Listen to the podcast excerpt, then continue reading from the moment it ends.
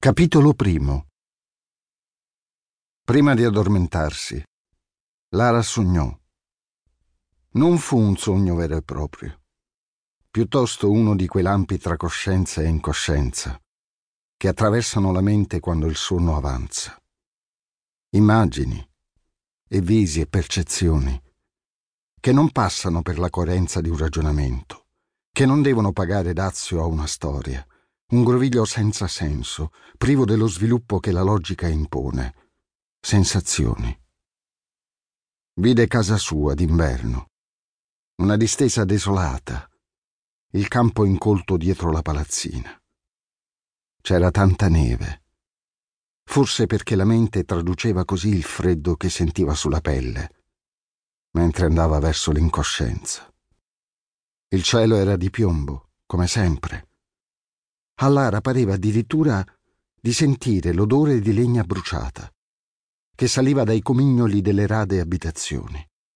Vide un cane nero che correva.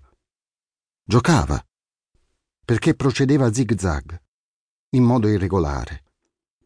Avrebbe voluto chiamarlo, ma non ne ricordava il nome e tanto la voce non le veniva fuori. Pigramente pensò che forse stava inseguendo qualcosa il cane, un coniglio, un topo o un gatto. Però la preda doveva essere bianca, perché non si distingueva su quel manto gelato. Vide sua madre, non com'era quando lei se n'era andata di casa, ma giovane Sorrideva e si sporgeva su qualcosa.